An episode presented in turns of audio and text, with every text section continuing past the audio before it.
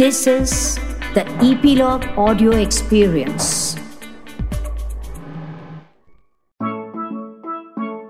बच्चों, हम अक्सर कहते हैं ना, हमें वादा ज़रूर निभाना चाहिए। यानी प्रॉमिस करा है तो उसे पूरा करना चाहिए। तो आज मैं डॉक्टर कुसुम अरोड़ा आपसे किया एक वादा निभा रही हूँ। भूल गए? कहा था ना, कमल और मक्खी की कहानी में, कि रानी परी के बाग में भमरा अकेला क्यों है, इसकी कहानी फिर सुनाऊँगी।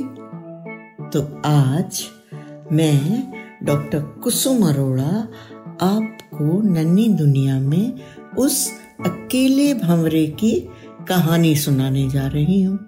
हमेशा की तरह यह कहानी मैंने लिखी है और इसे आप तक लाए हैं इपिलॉग मीडिया तो कहानी शुरू करें। हम्म एक शहर था। बहुत बहुत साल पहले। काफ़ी सुंदर और समृद्ध, यानी प्रॉस्परस सभी वहाँ पर मेहनती और खुश थे। एक और विचित्र बात, यानी स्ट्रेंज बात थी उस समय की कि अक्सर शाम को जब सब बच्चे खेलते तो उनके साथ खेलने के लिए कभी कभी परियाँ, यानी फेरीज भी आ जाती।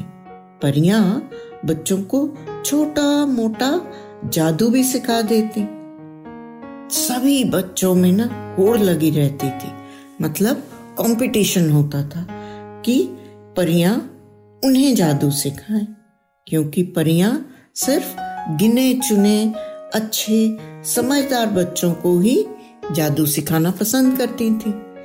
इन्हीं बच्चों में दो बच्चे थे, जिनके नाम थे आज़ाद और पाशा। आज़ाद के पिता उस शहर के सबसे धनी, यानी रिच व्यक्ति थे।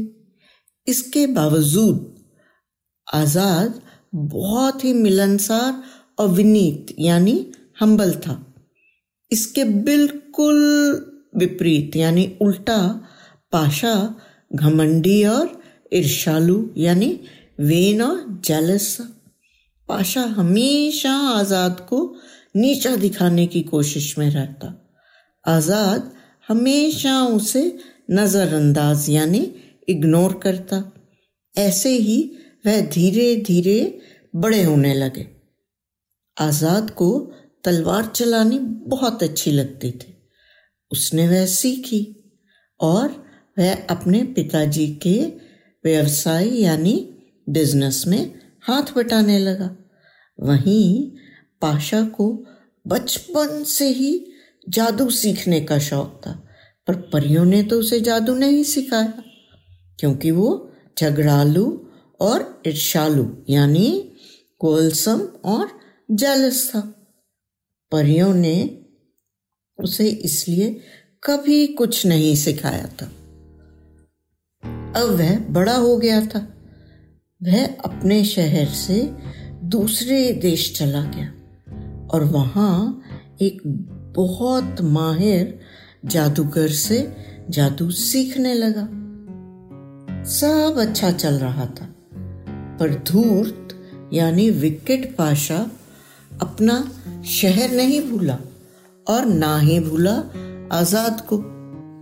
दस साल बीत गए।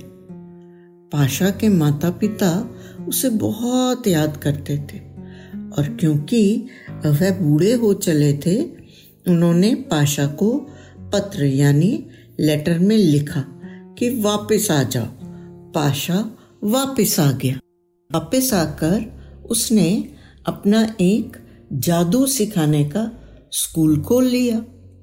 अब आप तो जानते हैं कि वहाँ पर परियाँ अक्सर बच्चों के साथ खेलने आया करती थी और अच्छे बच्चों को छोटा मोटा जादू भी सिखा देती थी। इसकी वजह से पाशा के स्कूल में बच्चे कम ही आते। एक दिन पाशा और आज़ाद दोनों मार्केट में एक दूसरे के सामने आ गए। आज़ाद उससे तपाक से मिला और दोनों बातें करने लगे। बातों में पाशा ने भांप लिया कि आज़ाद अच्छा कमा रहा है और वह और भी ज़्यादा दुखी हो गया। काफ़ी सोचने पर पाशा समझ गया कि यदि परियाँ बच्चों के साथ खेलने ना आए तो उसका स्कूल अच्छा चलेगा। उसने परियों को तंग करना शुरू कर दिया। जब भी कोई परी किसी बच्चे को कोई ट्रिक सिखाने लगती, पाशा अपने जादू से उसे उल्टा कर देता। बच्चों के माता पिता भी पाशा को मना करते, पर वह किसी की ना सुनता। पर एक बात तो थी, पाशा बहुत ही काबिल मतलब अच्छा जादूगर तो था। परियों ने पाशा की शिकायत अपनी रानी से कही। परी रानी एक दिन शाम को पाशा को समझाने के लिए आई, पर पाशा तो था झगड़ा लू परी से झगड़ा करने लगा। बात आज़ाद तक पहुँची कि पाशा परी रानी पर वार कर रहा है। आज़ाद अपनी तलवार लेकर वहाँ पहुँचा। वह बोला पाशा होश में आओ। लड़ना गलत है, परियों के साथ हम भी खूब खेले हैं बचपन में। इन्हें मत सताओ। पाशा बोला तो दूर रह, ये तेरा मामला नहीं है। और वह तलवार से परी पर झपटा। परी पीछे हट गई। तभी आज़ाद ने बीच में आकर पाशा की तलवार अपनी तलवार से काट के दूर फेंक दी। पाशा गुस्से में आकर बोला तू बहुत तलवारबाज बनता है। मैं तुझे भमरा बना दूँगा। एक सेकंड में दो सौ बार पंख फड़फड़ाना सारा दिन खाते रहना। और जैसे अभी महल में रहते हो ना, इसकी बजाय गीली ज़मीन या पुरानी दीवारों के छेदों में घर बनाकर रहना।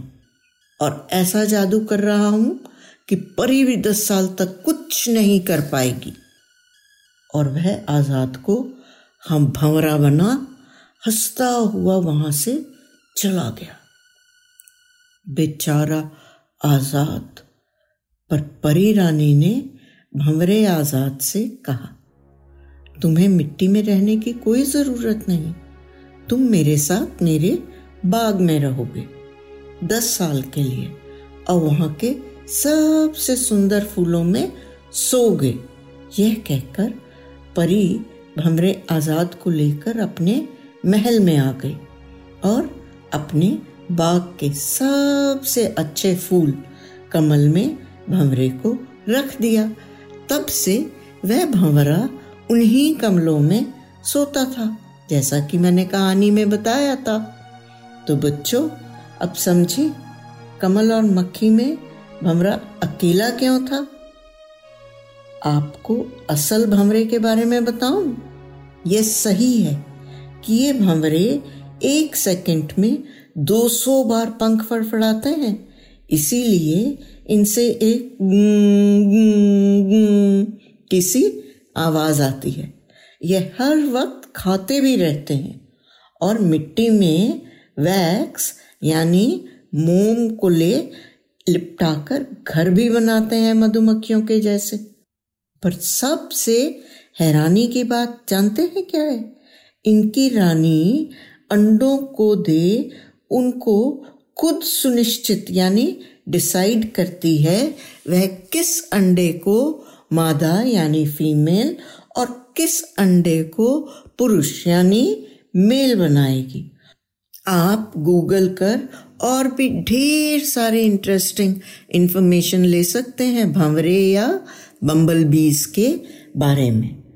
पर कभी किसी से ईर्ष्या यानी जेलसी मत करना, क्योंकि जानते हैं पाशा की कभी उन्नति नहीं हुई। वह कभी किसी से इज़्ज़त यानी रिस्पेक्ट नहीं ले पाया। लोग उससे दूर ही रहते और वह कभी खुश भी नहीं रहा। तो इसलिए बच्चों, हमेशा दूसरों के साथ मिलकर रहो और खुश रहो और हमेशा दूसरे की खुशी में भी खुशी ढूंढो, क्योंकि जालसी या ईर्ष्या करना बहुत बुरी बात है। नन्ही दुनिया में कहानी सुनने के लिए धन्यवाद। प्लीज़ अपने कमेंट्स हमसे ज़रूर शेयर करें, हमें इंतज़ार रहता है। यदि आप एप्पल पॉडकास्ट यूज़ करते हैं तो हमें रेट करना ना भूलें। और आप इपीलॉग मीडिया की वेबसाइट पर भी ननी दुनिया सब्सक्राइब कर सकते हैं, या अपने मनपसंद किसी भी पॉडकास्ट प्लेटफॉर्म जैसे स्पॉटिफाई गाना जियो सावन एप्पल पॉडकास्ट वगैरह। अपनी सब्सक्रिप्शन ज़रूर कंटिन्यू रखें, ताकि आपको नोटिफिकेशंस मिलती रहें। मैं आपसे फिर मिलूँगी एक नई कहानी के संग आपकी अपनी नन्ही दुनिया में। तब तक खुश रहें, स्वस्थ रहें।